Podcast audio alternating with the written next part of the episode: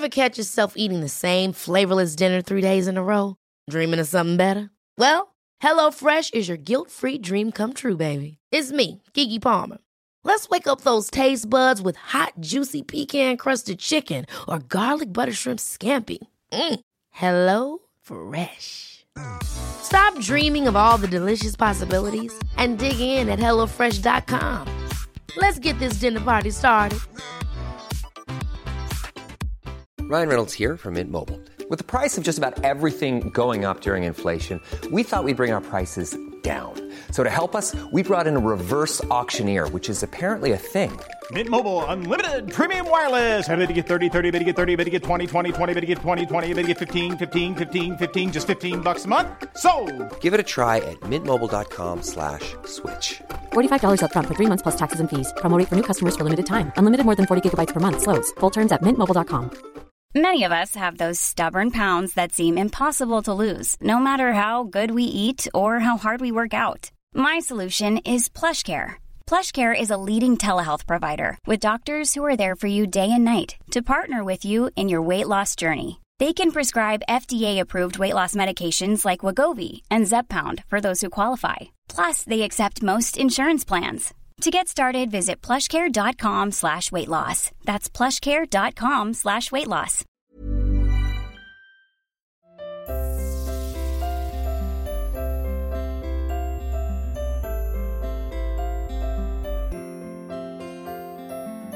I'm Sheila Shuja, and this is Ready to Be Real Conversations, the podcast series where I chat to people of all walks of life.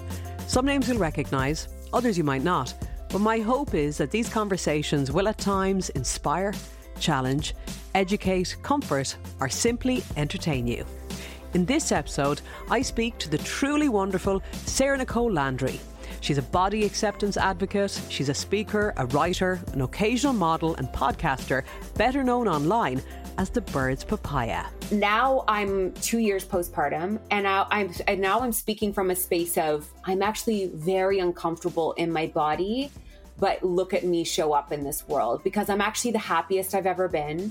My body has changed so much. I don't have, I don't have loving feelings towards it in the sense of like, oh my God, I look so good. I look so great. I am all these things, but just, I love my body for how it's carried me through all of this. I think that the answer can't be that our body is the, is, is like the equation to get us happiness. And so I've really just been in this state of, how am I going to show up in discomfort? How do I show up to live my life fully where I am right now? Because it can't always be, I'll enjoy it when. Sarah Nicole is married to Shane, and she's the mother of four kids. She has three teenagers from her previous marriage, and their daughter Lemmie is two. And she's one of the most important voices right now on diet culture and body acceptance. And her Instagram page alone has two point three million followers. In this conversation, she covers a multitude on the topic. So if you want a feel-good episode that will potentially give you goosebumps, as it did for me on quite a few occasions, this is the pod for you. Sarah, thank you so much for saying yes to being a guest on my podcast. I am extremely honoured and excited and delighted that you're here. I really am. I'm so excited. I mean, I think it's always exciting when you get to go and talk into different spaces and meet new people and have conversations. Who knows who may be listening and what might come out of it today. Yeah. I just think it's exciting. So thank you. Well, you've helped me personally in a huge way. Mm. Over the past few years, to feel better in my own skin, accept myself a bit more. Mm-hmm. Um, and I know you've done that for so, so many of us. So I can speak for a lot of people, and certainly my pals, when I told them that you were going to be guesting the podcast, they were very excited. Oh, that makes yeah. me happy. Yeah. So to understand, I suppose, where you're at now, I suppose we really have to understand mm-hmm. where you came from. And it hasn't been a straightforward are an easy road for you. No. You have had a lot of challenge along the way. Mm-hmm. So I'd love if you could bring us back a little bit mm-hmm. so we could get to know the Sarah that was. Mm-hmm. Um, I don't know where you want to start, but I'm guessing you know, a mother of young kids yeah. uh, would be a good place. Would that be a good place to go? Yeah. I mean, we can go back there because I was a very young mom. I got married initially at nineteen and got pregnant at twenty. And I had three kids by the time I was twenty-five. And I really poured my identity into my kids and how they were doing and sort of got lost in the mix a little bit there, of course. And I was living away from home at the time after having these three kids. And I had been uh, probably like, now I look back on it and I was like, I was a size twelve. Like I wasn't, I wasn't even, when I look back on my childhood and like the way I felt about my body, I always was so just had a lot of shame around the way I looked, that I was bigger than my friends, that it was like constantly this thing that was brought up and that I was teased for. And I look back and I'm like, oh my goodness, like I was literally wearing straight size clothing. I like, I just can't believe that I had so much shame around my body. But when I got pregnant with my kids, um, obviously you go through, you know, weight fluctuations. I had gained weight after giving birth. I didn't gain weight during the pregnancy. I always gained weight afterwards. And so I would love being pregnant. I really struggled with my body postpartum. I had all of these stretch marks that I hadn't seen other people have. So that was a huge, like even on my maternity photos, I would have them like blurred out because I was just had never seen them before. I was very, very embarrassed. And so after being a mom of three, I was in my late twenties and we had moved back home to my hometown. So all of a sudden my body issues just became so big because I was just now having to face people from high school. I was running into them at the store. I also was, you know, I'd been blogging for a while and social media had started to shift. We saw Instagram start to rise and it was no longer just pictures of your home and the meals. It was like you. And so all yeah. of those insecurities mixed with moving home, I decided that I was going to lose weight. Now I had gone through this a million times before. I don't even remember a time in my life that I wasn't on some sort of a diet. I just, it was very normal to be as a teenager for me. I was, and I remember it very clearly, just everyone was always so happy for you when you were on a diet. It was like, oh, that's, it It was always such a positive thing.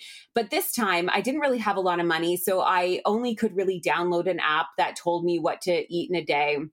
And I was uh, starting exercising and it just slowly creeped into an obsession because combined with actually losing weight, there was social media that was so happy for me losing weight. And I started to get this uh, notoriety and fame from losing weight that I had always, as a, at this point, I'd been blogging for probably seven, eight years and never really getting much traction on anything. Now I'm losing weight. Everybody loves me for it. And I'm gaining all these followers.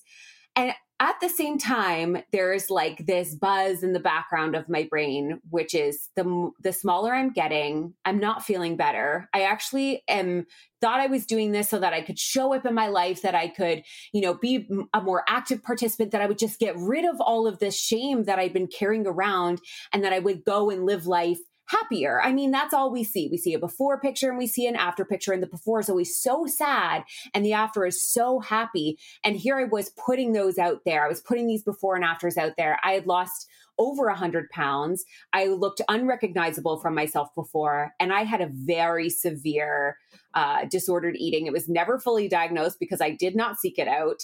And I was obsessed with exercise. I was obsessed with changing my body. I was obsessed with editing my photos. And I was terrified to leave the house because I was so scared of anybody actually seeing me in case I looked different from who I was online.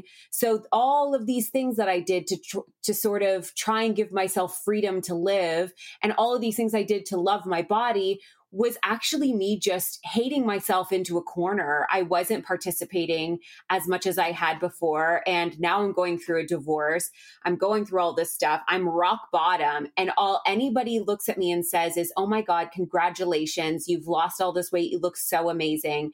And my life was in shambles. Like I was in the worst yeah. place of my life. And that's, I think, when the big light bulb went off and I thought, you know, I, I can't keep going down this path. I'm going to have to, especially after the divorce, I really struggled with stress and um, not nourishing my body enough and really just using exercise almost as like an obsessive outlet, to the point that I, I got quite, quite thin. And I knew I was going to have to gain weight. And my discomfort around that was so strong that I knew that I needed to do something. And there was all of these women that I was following online, or I kept seeing in the Explore page, who had also formerly lost weight and now were, you know, really come face to face with like, that didn't actually, that didn't answer all of their life's problems. Like that didn't, that didn't make everything better. And we have to really look at the root cause of how we're feeling and what it means to really love ourselves and what it means to show up in our life. And so that sort of began my work in talking about body image and loving ourselves. And then I was like, uh, I felt like I had healed from it all. I was like on the top of my game. I've got millions of followers who follow me for this body confidence and like self-love. And then I got pregnant. And then I had prenatal depression. And then I was put on mm. pelvic rest. And then I gave birth, and then I gained weight again, as I always have after giving birth. And now I'm two years postpartum, and I, I'm and now I'm speaking from a space of I'm actually very uncomfortable in my body, but look at me show up in this world because I'm actually the happiest I've ever been. My body has changed so much. I don't have I don't have loving feelings towards it in the sense of like, oh my God, I look so good. I look so great. I am all these things, but just, I love my body for how it's carried me through all of this. I think that the answer can't be that our body is the, is, is like the equation to get us happiness. And so I've really just been in this state of, how am I going to show up in discomfort? How do I show up to live my life fully where I am right now? Because it can't always be, I'll enjoy it when. So that's where I am right now. That's what I've been preaching on right now, that discomfort, that uncomfortable space, and finding that confidence that we all think that we need to go and find, but is so inherently in us, and stepping into those spaces, stepping into that discomfort, and figuring out how to show up in our lives in a really meaningful, powerful way. And the more we do that, the less distracting our bodies are and the less they keep pushing us into that corner. That's such an interesting message that I've heard you speak about on numerous occasions, that, you know, we do allow at times how we look and how we feel in the body that we're in to prevent us from being present. And it's not about, as you said, necessarily about fully, if if you're not fully at ease with how you look physically, it's not about that you have to one hundred percent love how you look, mm-hmm. but it's about how can I help myself so that I can do the thing, be it getting into a swimsuit or a bikini and going for a swim mm-hmm. with friends or kids or whatever it is, but do the thing that you want to do, make yourself feel comfortable enough so you can mm-hmm. do it. And I love that messaging. I think that's really important. I, I think it's, it, it's really key what you said there too, because we're not, we don't want to come to a place where just, we feel like we're failing at loving ourselves, right? Like, oh, I'm so mm. like, I failed again. I don't love what I look like today. Therefore I'm a failure at self-love. I'm a failure at confidence. But what you said is really important, because it is about not just, if we just tell everyone to wear the bikini, half of everyone is going to stay home because they're not there yet. So what do we do in that time yeah. in between where, or even for me, like one day I'll be like, yes, bikini, give it to me. I'm ready. Let's rock it. Let's go. And then other days, that inner voice is so loud that all I can do is, how can I make myself the least distracted? Maybe that's a one piece. Mm. Maybe that's wearing a full sweatsuit to the beach. Does it really matter as long as you show up? Because I think the more we have this conversation, we come to realize in our own inner thoughts, like there's an event that I'm invited to this week. And in my head, I'm like, ooh, I haven't seen some of these people for a few years. They're going to see me at a larger size, and it makes me want to stay home. So now I have to go. Now I have to, now I have to be there because I have to push through those feelings. And I think that's the, I'll probably wear something that makes me incredibly comfortable. I'll probably wear something mm. that makes me not so distracted. And other people will submerge themselves. Like when they're feeling uncomfortable, they'll go full blown. I have to go wear the bikini now because now that's how I'm going to reset my brain in, in finding that freedom again.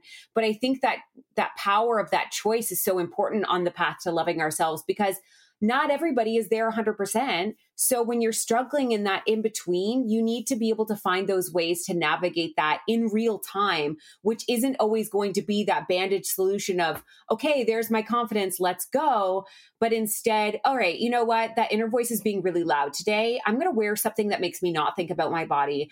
I'm going to show up today. I'm going to wear a really bright lipstick because I just need to exude some confidence. And I feel like that's reflective of that. Giving yourself credit for how you're showing up. Yeah. Instead of making yourself feel bad for not doing it all and being it all on the path to sort of loving yourself. And I think that's something that I maybe have gotten wrong al- along the way, is just really putting out a message of just going so far in pushing that confidence that it wasn't until I got really knocked down on my own ass that I was like, okay, you know what? It's not actually that easy all the time. And some days are really, really hard.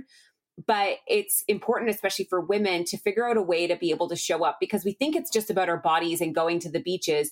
The reality is, if you don't respect and love and know your worth, that's going to change the way you show up in relationships. It's going to change the way you show mm. up in work. It's going to change the way that you interact in society and this world. If you feel like you don't deserve a full, beautiful life, or you don't deserve love, or you don't deserve to be held, or you don't deserve, uh, you know, compensation at your work, you're not going to, you're not going to advocate for yourself repeatedly if you feel this one way about your body. So yeah, it's like a, we're all more important than our bodies, but the way that we feel about our bodies really does impact us. It impacts us in all the facets of our life. And I think that it's important that we acknowledge that it can be really hard. Yeah. Yeah. And it depends, you know, for me, I, I really feel it when I'm coming up to my period, right mm-hmm. before or just in it. I just want to, you know, pull on the biggest Yep. jumper, we call them here, sweaters or whatever, um, yeah. and hide. And there are other times then, you know, I, I, where I'm just, I'm, I'm, I feel I can be braver. I want to do that. But, you know, we have to stay, uh, I suppose, listen to our bodies and understand that depending on where we're at, there can be so many elements at play that impact our decisions and how we feel on, on a daily yeah. basis. Look, at, I'm literally in the big sweater right now about to get my period. And last week I was a bikini model. So like we, yeah.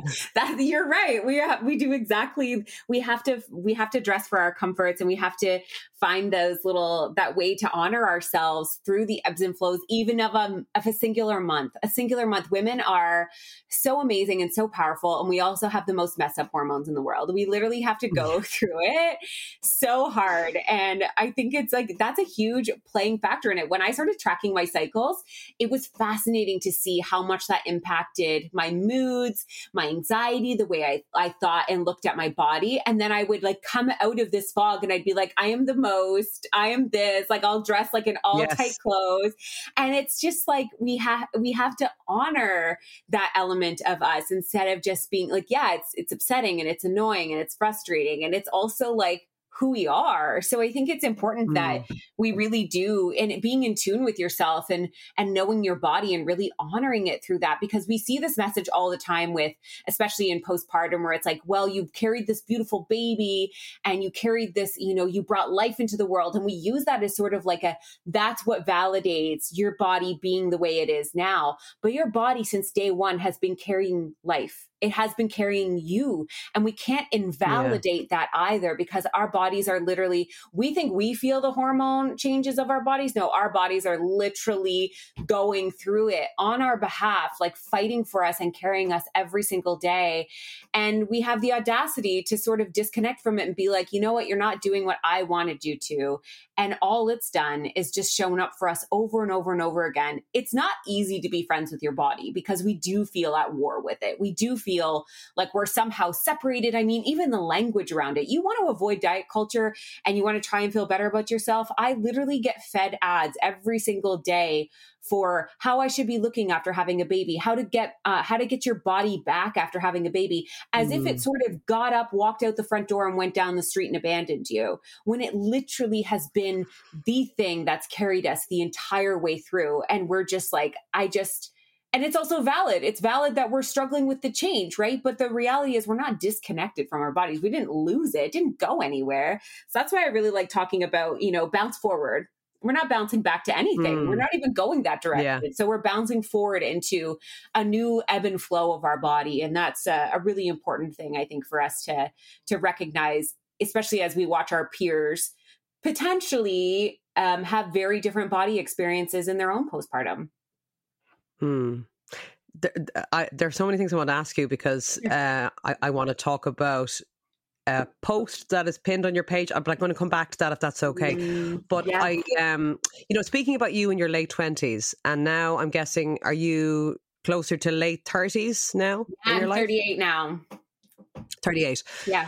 I mean, you've done so much work on yourself, and I know it's constant. We're always, you know, those of us who are doing that inner work, it's, it doesn't stop. It's a, yeah. it's a, it's a continuous thing, but you know, you've come such a long way, like well done for what Thank you've done. You. I mean, when you mentioned that there, like, you know, today you're wearing the sweater, last mm-hmm. week you were mm-hmm. bikini modeling, yeah. you were bikini modeling with another amazing voice and face of, of body acceptance, the, the amazing Ashley Graham. So yes. there you are on your Instagram page with Ashley Graham, and both of you looking extremely content.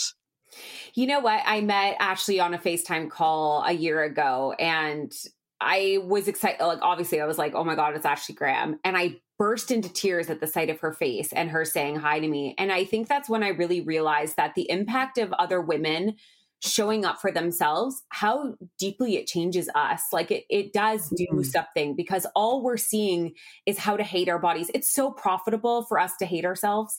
It's so profitable for us to not like our bodies.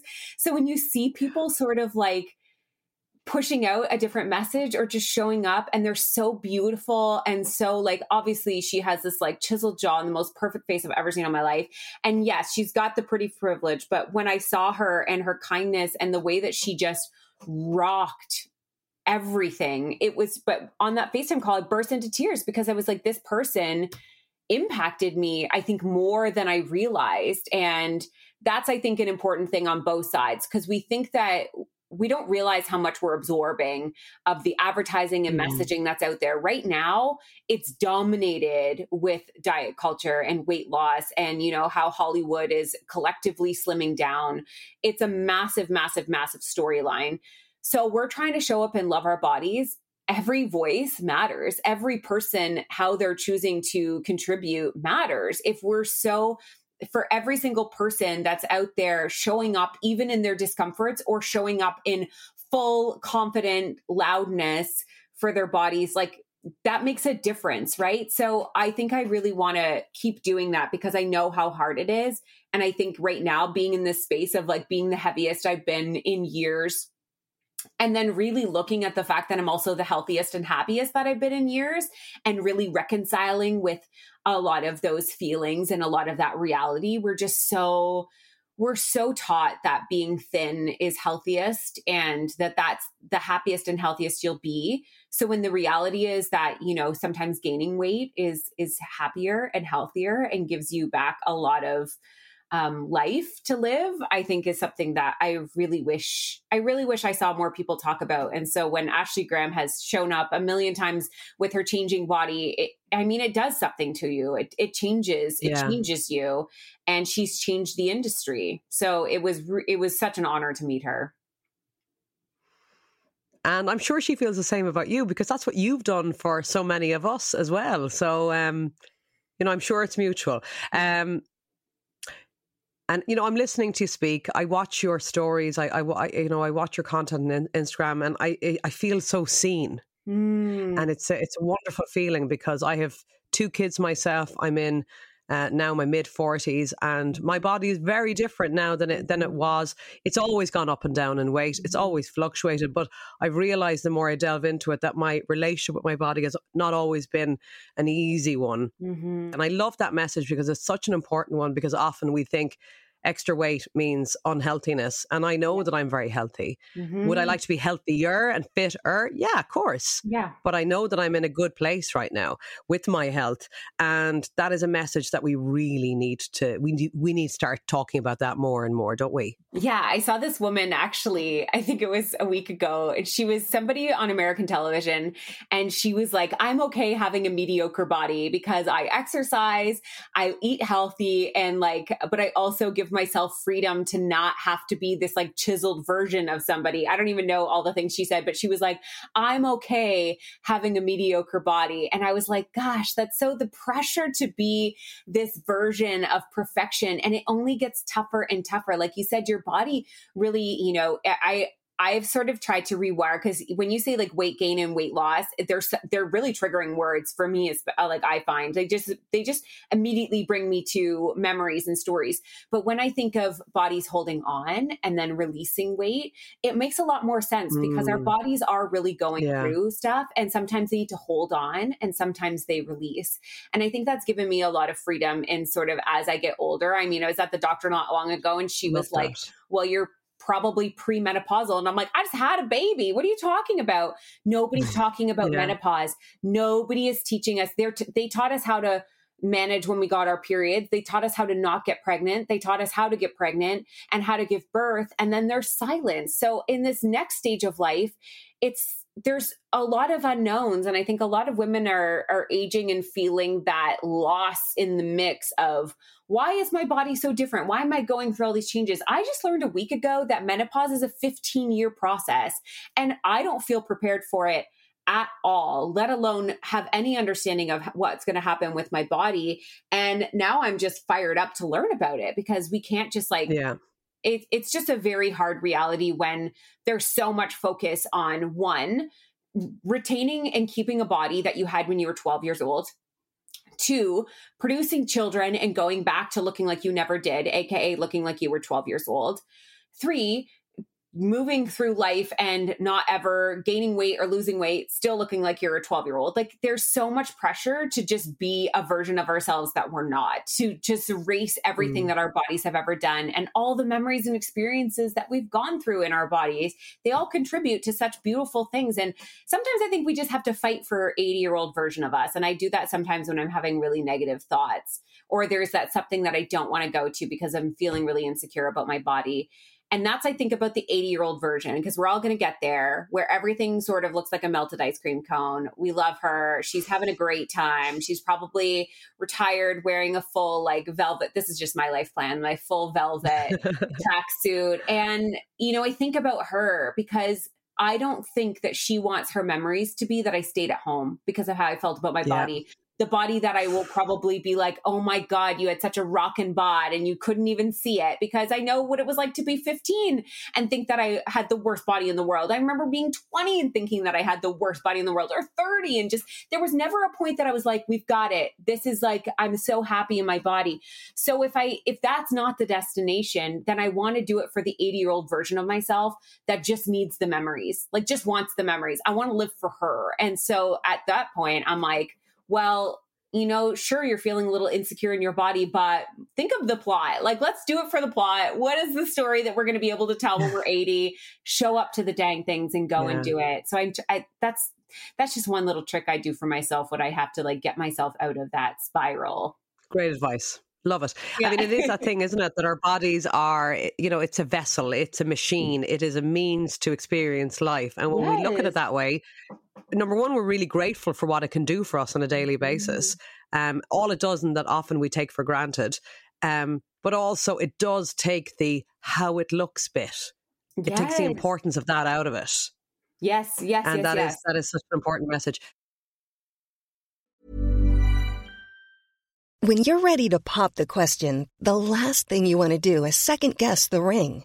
At Blue Nile dot com, you can design a one-of-a-kind ring with the ease and convenience of shopping online. Choose your diamond and setting. When you find the one, you'll get it delivered right to your door. Go to Blue Nile dot com and use promo code LISTEN to get fifty dollars off your purchase of five hundred dollars or more. That's code LISTEN at Blue Nile dot com for fifty dollars off your purchase. Blue Nile dot com, code LISTEN. Hold up. What was that? Boring. No flavor. That was as bad as those leftovers you ate all week. Keke Palmer here. And it's time to say hello to something fresh and guilt-free. HelloFresh. Jazz up dinner with pecan-crusted chicken or garlic butter shrimp scampi. Now that's music to my mouth. HelloFresh. Let's get this dinner party started. Discover all the delicious possibilities at HelloFresh dot com. Planning for your next trip? Elevate your travel style with Quince. Quince has all the jet-setting essentials you'll want for your next getaway, like European linen, premium luggage options, buttery soft Italian leather bags, and so much more. And is all priced at fifty to eighty percent less than similar brands. Plus, Quince only works with factories that use safe and ethical manufacturing practices. Pack your bags with high-quality essentials you'll be wearing for vacations to come with Quince. Go to quince dot com slash pack for free shipping and three sixty-five day returns. So in your late twenties, you have three young kids. You are mm-hmm. going through a divorce. Mm-hmm. What is the turning point then? Because I know there's a, there's a lot of living and there's a lot of work in between yeah. those years. But was there a turning point for you in the, because I know you spoke about that, people complimenting you on the mm-hmm. weight loss. And that's a really important message because I've been that soldier too. I yeah. think a lot of people have. I've gone through situations in my life that have been very stressful. And as a result, I've either gained, well, I've either, what is the words? What are the words about weight Held again? on to or released. Held on to or released. And they're not always positive or negative. You know what I mean? That's not, mm-hmm. it's not an automatic, this one is positive, this one is negative. Mm-hmm. But it's, it, it does happen often when we are the smaller version of ourselves. Mm-hmm. That's when the compliments come flying mm-hmm. in. Mm-hmm. And that yeah, does something to us, doesn't it? I mean, yeah. And I, I, I brought this up a couple of times just because I did experience a lot of compliments at a time that I was going through it and really struggling in my body. Not only was I struggling emotionally, but at, during, after that divorce, I, I think I got divorced at around thirty and I was living with my parents, but I hadn't been public about us splitting up. And I remember running into people and them just being so happy for me that I was thin. And th- it just seemed that that was the only thing that mattered. And so that was like sort of like the first light bulb that maybe that just, just sort of the, the statement of or I've made my body the most interesting thing about me and nobody has any idea what's going on. And then the health problems started to pop up. So I actually at one point lost feeling in my extremities, my legs and feet mostly. I was at work and suddenly couldn't walk. And this was like day three of having numbness. And I didn't actually really realize that this had to do with what I was going through and, and the amount of weight loss. But essentially, I had lost so much weight that my um, bones were pinching my nerves and I could not move. I could not walk. I, I was, I went to the doctor and he sent me to Emerge, who sent me to a neurologist, and nobody at any point said, do you think that you need help? Do you think that there's like treatment? They just said, it's because you've lost a lot of weight that you're bone on bone, and sent me home. It really wasn't until years later, but there was a lot of realities of like, I have to gain weight. Like I'm barely, I'm barely getting by right now. My body temperature was freezing all the time. I, it was, it was really getting to an uncomfortable spot. And also I come from a family with a history of eating disorders and I never, ever thought that I would be one of them. I always sort of held myself like I was never going to, that it was just never that extreme. It's just a diet. It's just being healthy. It's just this.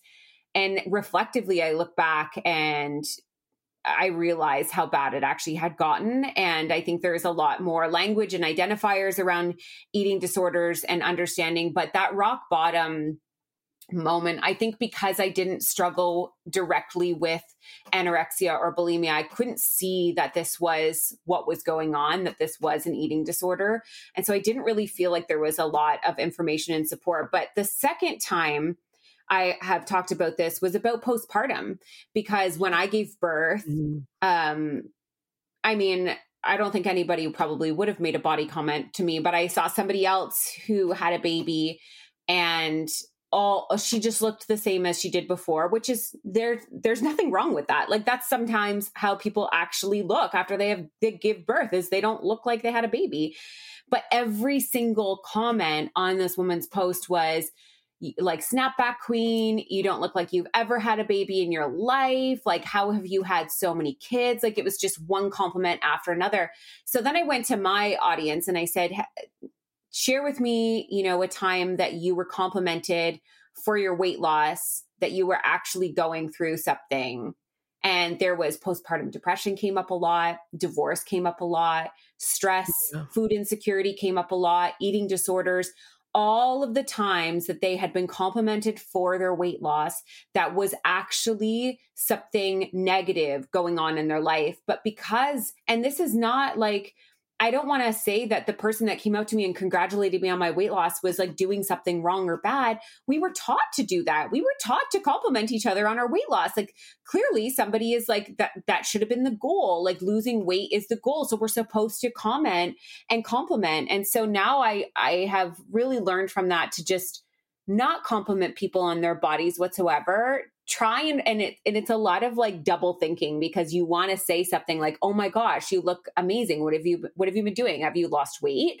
These were common compliments that we all grew up with, and having to unlearn that, knowing we have no idea what's happened with this person's body. We just saw Ariana Grande come forward with the video saying that, you know, body comments are not okay. She's quite thin. So people are like, get help. We're concerned for you, all of this stuff. And she had to be like, this is really harmful. I'm not actually struggling. And you, you're making me feel like my body isn't good. And uh, body comments as a whole, collectively, are just like throwing a dart, and you have no idea where it's actually going to land. You have no idea if you're complimenting an eating disorder. You have no idea if you're complimenting yeah.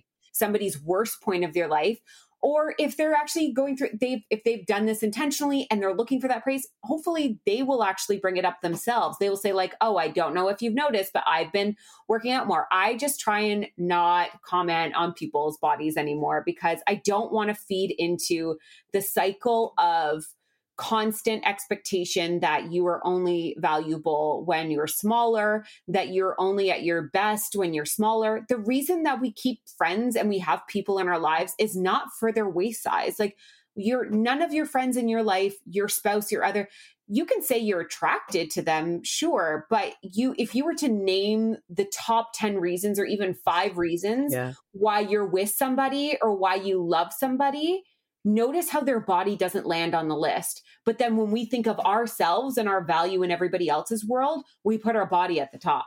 And we really mm. have to start to reflect back on how we, how we love others, and maybe believing for a hot second that they love us back for different reasons than our waist size.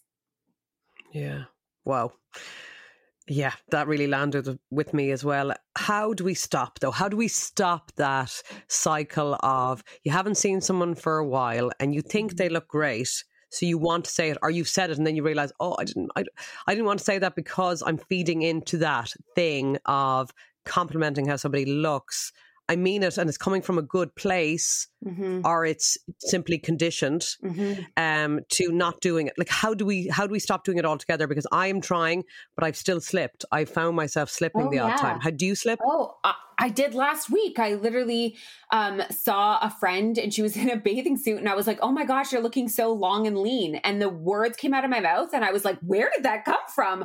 I never would. I would never. But that's the thing. There's like first thoughts, second thoughts. First thoughts are usually usually the ones that have been ingrained in us, that we've learned, we've picked up along the way. And the second thoughts are us. And so uh, the fact that my second thought was, oh my gosh, I wish I never said that, was a learning lesson. I was embarrassed yeah. that that's what I saw when I said it. And I think it's important for us to not aim for perfection, but for progress, to take those little steps, to even when we say something out loud and, and or like make a body comment or compliment, really be like, oh, like having that ick feeling is actually really cool. That means that we actually are progressing. When we watch an old sitcom and we see a lot of the fat phobia play out, the way that they treat people who are of a larger body in television and film, and you're like, oh, wow, like that's actually really inappropriate. That's progress.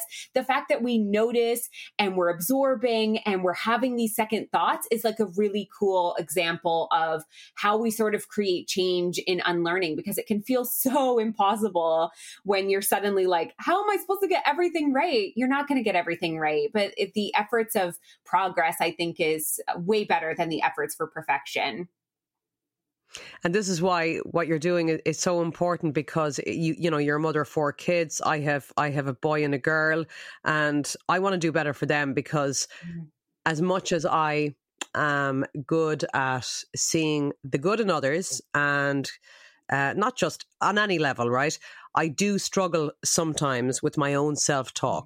Mm-hmm. Um, yeah, and and you know, my partner, he picks me up on it, and, and it's good. And I, and I want him to, it's good. And he said, did you hear what you said about yourself there? You know, yeah. Yeah. Because I have little ears listening, yeah, taking it in like sponges around me. And I really want to do better for them. I want to do better for them. And, yeah. and the unlearning that we're doing now, I mean, I, and it's not dissing the older generation, but I do think we're in a good position now where we're seeing it more, and we're willing maybe to do the work. Well, I got this comment um, the other day by one of my followers, and she, we were, t- it was actually about this, like this sort of positive self-talk. Mm. And she said, every time I get ready and my stepdaughters watch me, I always make sure to compliment myself. It feels so awkward and so unnatural. But then a few weeks ago, my seven-year-old stepdaughter finished putting a clip in her hair and says, what a great hair day. Today's going to be great. And she said, and I realized, yes, I did that. I'm trying here. And thanks for encouraging me to keep trying. It's uncomfortable to validate yourself. We're so used to just seeking it from everybody else. And complimenting yourself out loud is like breaking a cycle of generations of mothers who have torn themselves apart in front of their children. And it's not by their fault. They were, that's just the society that they've grown up in. But we can, we can be the cycle breakers, maybe not fully us, but I think that next generation coming into it, I have so much hope for them that they don't experience mm. the same levels of body shame or that seeking out of external validation, that they actually look in the mirror and say kind things to themselves, even at us doing it uncomfortably, because that feels so weird to do.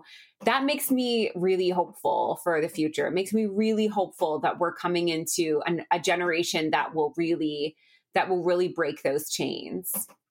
Mm. Thank you for sharing that. I'm, I'm gonna I'm gonna take that with me, and it's important to do that. Even mm. rather than staying silent, it's actually better to say yeah. the thing, even if you're even if it's an element of fake it till you make it, say it. Yeah, yeah, they yeah. are hearing it, and it's going into mm-hmm. their minds. Yeah. Mm-hmm. Um. So a post on your Instagram page, um, one of the, your pinned posts, yeah, is uh, it's stunning. It it be like some beautiful photos of you and your husband Shane, um, but what you wrote was so moving, and I was wondering if you might be able to to say it aloud for us, because sure. I think reading the words that you had written was very powerful, but hearing you say them, I think, would be very special. Would that be okay? Yeah, yeah, absolutely. I, I love sharing, because I um, started writing after therapy, and my my therapist had really encouraged me to write down my thoughts, and that ended up being what became my captions and what really started a lot of external healing alongside of a lot of people. So I posted these two photos, this comparative of when we met and to now. And I wrote this: I'm fifty pounds heavier than when we met. And I think about that sometimes when the doubt creeps in, when I feel unlovable for simply changing. But then I remember the journey we've been on. I remember that this change is actually a beautiful one. It's first dates, second dates, the thousands of them more. It's the travel, the taste of it, the laughing till we're sore. It's cocktails on a Friday and curling up on a Sunday. It's been sickness, overworking, joy, and healing. It's having a baby together woven inside of my body. It's fifty pounds of what's made our family. So when I think about it and the doubt creeps in, I ask myself, what would you rather have, this life or be thin?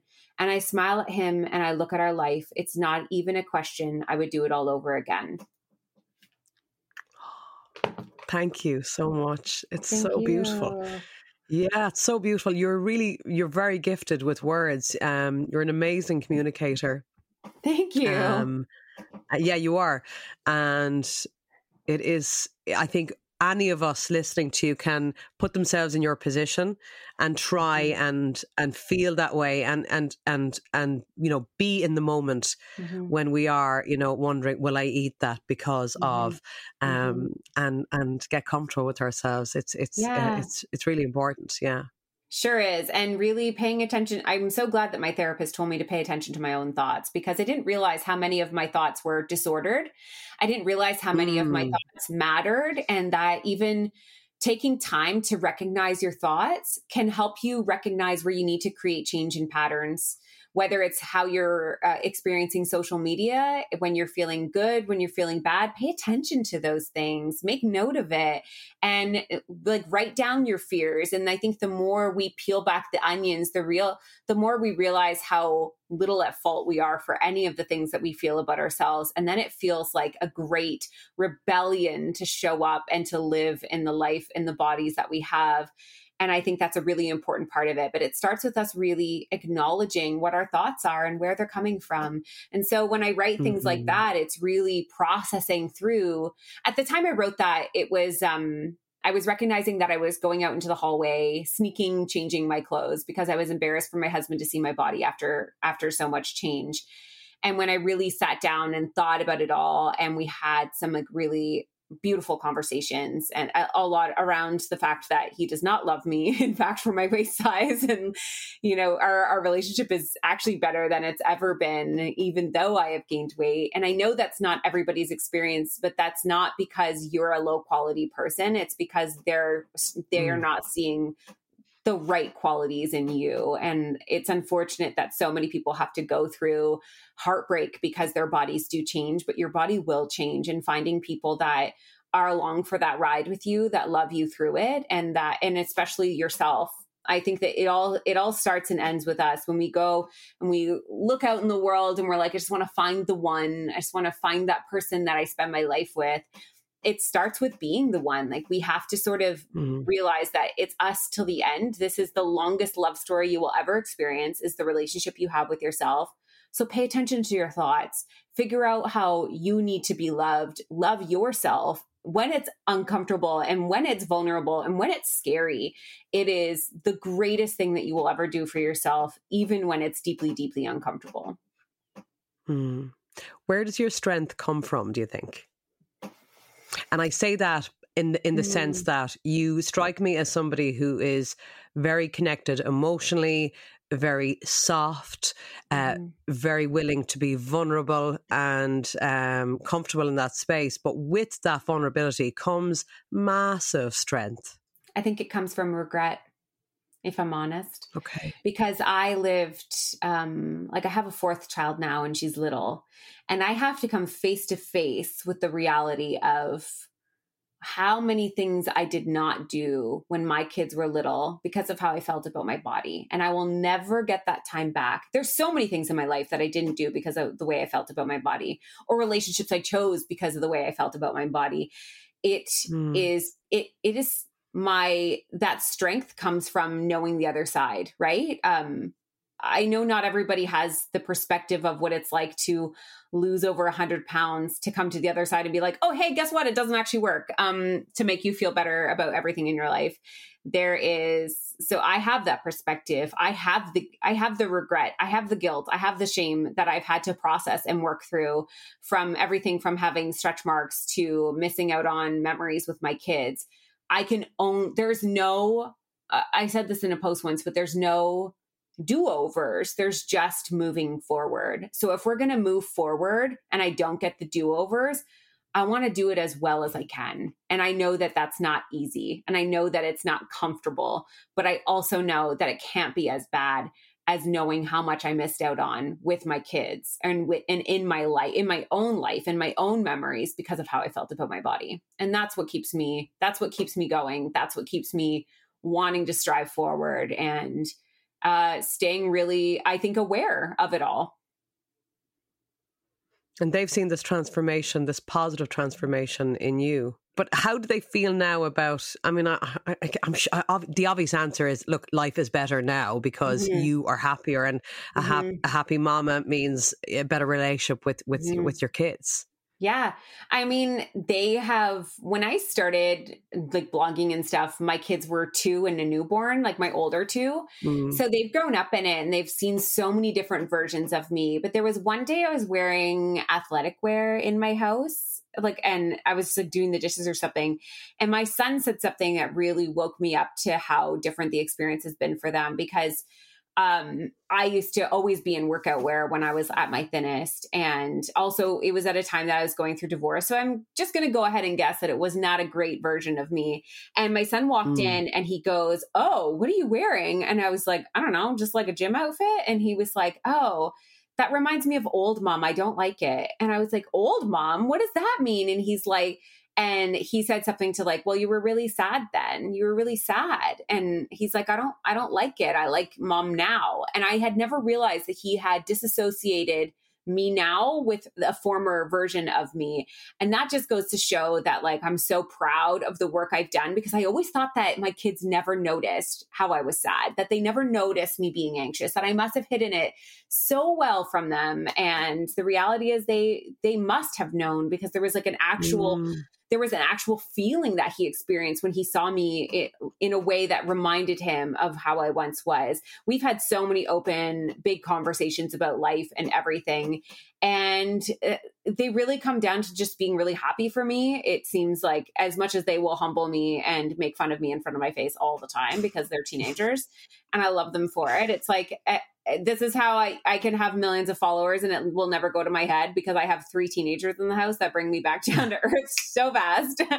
But um, yeah, like I'm just, I'm really glad that if they don't always hear it from me, that they can read it, they can see it, they can go back on our life and see that progression. And I can only create a world in which I hope nourishes their own journeys with themselves, and knowing that it's not going to be perfect when they struggle with their bodies, when they struggle with the things that people say, that they have somewhere to go with it, that we can have these big, real conversations about it, because they know I'm willing to go there with it.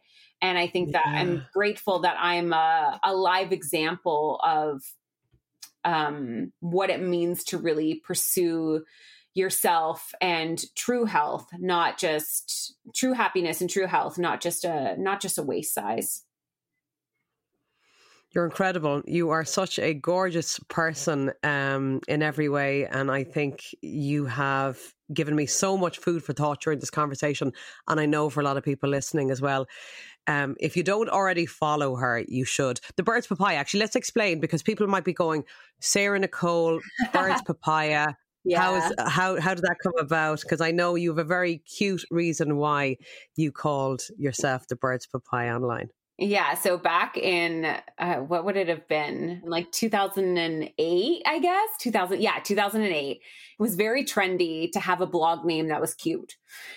And so my aunt had started a business off of her son's nicknames. And I was like, oh, I love that idea. So I was like twenty-three and decided that I was going to name it after my daughter's nicknames. So it was Gemma Birdie and Maya Papaya. So I went for the Birds Papaya.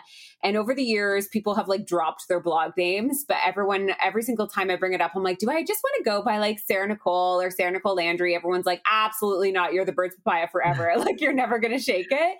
So I just own it yeah. now. And it's kind of neat because it allows me to um, also give myself some separation from the world of social media, which is I'm Sarah Nicole Landry, and I, you know, run a media company called The Birds Papaya, where I talk and share about all of these things, and hopefully also have some other voices blended into the mix as well. And we have the Papaya podcast, and yeah, it's just been quite a ride, but that's how it all started. And those little girls are now seventeen and well, almost seventeen and fifteen now. So to think that, you know, my middle daughter has like, it started with her as like an infant in my arms, and now she's fifteen years old. It's just absolutely incredible. Last question um, about stretch marks, because yeah. I know there's something that you are all about owning and being okay with. Mm-hmm. Which is, again, a really healthy message. And stretch marks are something that are, are usually associated with with women and with women who have mm-hmm. had babies. But we mm-hmm. all know that stretch marks can happen mm-hmm. for men and women. And mm-hmm. it's not always in relation to having babies. So how do we how do we how do we get okay with them? Because I, I'm definitely a lot more okay than I was, mm-hmm. but I realized that I needed to do a lot of work on the getting mm-hmm. okay bit. Mm-hmm. Yeah. So I had them from when I was a teenager. People know me as having them from mostly having babies because that's when they got quite a much bigger, but I actually didn't even show them until I was about eight years postpartum with my son, who is almost thirteen now. So I actually, uh, during the whole leap from, okay, if we're not going to obsess about how we look and try and like do this body acceptance, I would do like little tiny peaks of like stretch marks are okay. But it was like a very, how can I show like a little tiny bit of them? And then I was actually asked to model in a N Y X underwear shoot six years ago.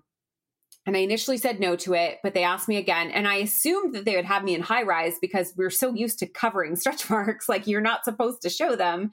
And they put me in this low rise underwear and this photo went very viral. And I remember when I saw it, I was like gutted because I was so embarrassed that people would actually see what my stomach looked like. But then I read the comments, and you have to remember at this time, back, go back six years ago, five or six years ago, we didn't ever see them. It wasn't part of mainstream. Mm-hmm. Now in the snapshot that we have now, sure, we see them a lot more. But back then, which is not that long ago and goes to show how much change can happen, there was nothing. I had never seen anybody with stretch marks like mine. So as I'm reading the comments, it's thousands and thousands of people saying, oh my gosh, I've never seen a body like mine. I never knew that somebody else with stretch marks like this existed. And I'm reading them going, oh my gosh, I'm not the only one. So it really sort of pushed me into this direction of the, and after that point, so I went from feeling a lot of shame when I saw that picture at first to at the end of it being, oh my gosh, there's like thousands of women just like me that have bodies just mm-hmm. like me. And suddenly there's this quote that I love that's once a secret is told, it loses its power. And that's how I felt in that moment. It was like this secret, mm. this thing I'd been holding on to had now been told, and it was losing its power over me, that I was no longer terrified of showing them. It was already out. People knew what they looked like. They knew what my stomach looked like. My life only changed for the better. And as time has gone on and as the years have gone on, I've literally ha- been on the side of a bus, like, or a transport car with my stretch mark belly on the side of it. And it's just, and I didn't even have a hiccup of negative thoughts. I was like, wow, that's a powerful photo. Stretch marks will always mean to grow without breaking. That is the definition of them. The fact that we have bodies mm. that have the ability to expand without breaking is one of the most magical things a body can do.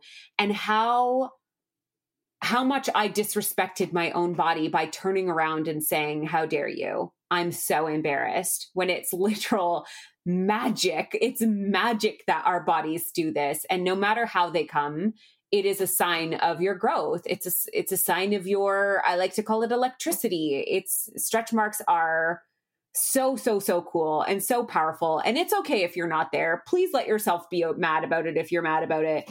But once you get to this other side, and you will, and just really respecting the hell out of what they do for us and what they truly stand for. You're incredible. Thank you so much for this injection of of true positivity, you know, and um and, and love and acceptance. It's been really gorgeous. I have had goosebumps on quite a few occasions during this chat, and it just flows out of you so naturally because you're just being yourself. Yeah. You're just being real. And um, and I'm so grateful for all that you do. So keep shining. Thank, Thank you for you. your time. I know it's really Thank precious you. and I'm yeah. so grateful that you said yes. Oh, I'm so grateful for the opportunity to share and have these conversations. I mean, all of that had to have been for something. So it means so much that I get to share this story, and I get to reach even just one more person that might hear this and maybe just think a little bit differently uh, come and go from it, or just start to have those mustard seeds of thought that might grow into something really, really big and amazing. So thank you so, so much. As you can tell, I absolutely loved talking to Sarah Nicole. And if you liked it too, please share it with friends, family, or pop it up in your social media accounts, and support what I do, please, if you can, in all the usual ways by clicking follow, giving a rating, or leaving a little comment. Thank you so much. You've been listening to Ready to Be Real.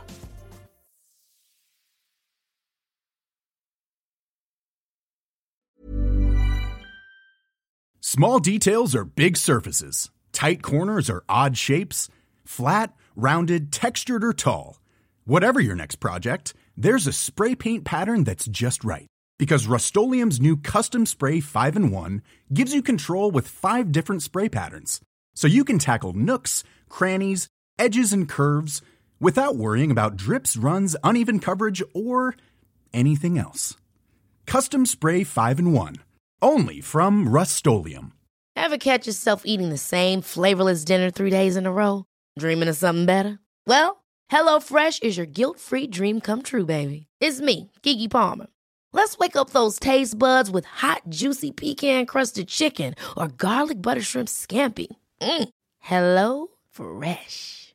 Stop dreaming of all the delicious possibilities and dig in at HelloFresh dot com. Let's get this dinner party started. Planning for your next trip? Elevate your travel style with Quince. Quince has all the jet-setting essentials you'll want for your next getaway, like European linen, premium luggage options, buttery soft Italian leather bags, and so much more. And is all priced at fifty to eighty percent less than similar brands. Plus, Quince only works with factories that use safe and ethical manufacturing practices. Pack your bags with high-quality essentials you'll be wearing for vacations to come with Quince. Go to quince dot com slash pack for free shipping and three sixty-five day returns.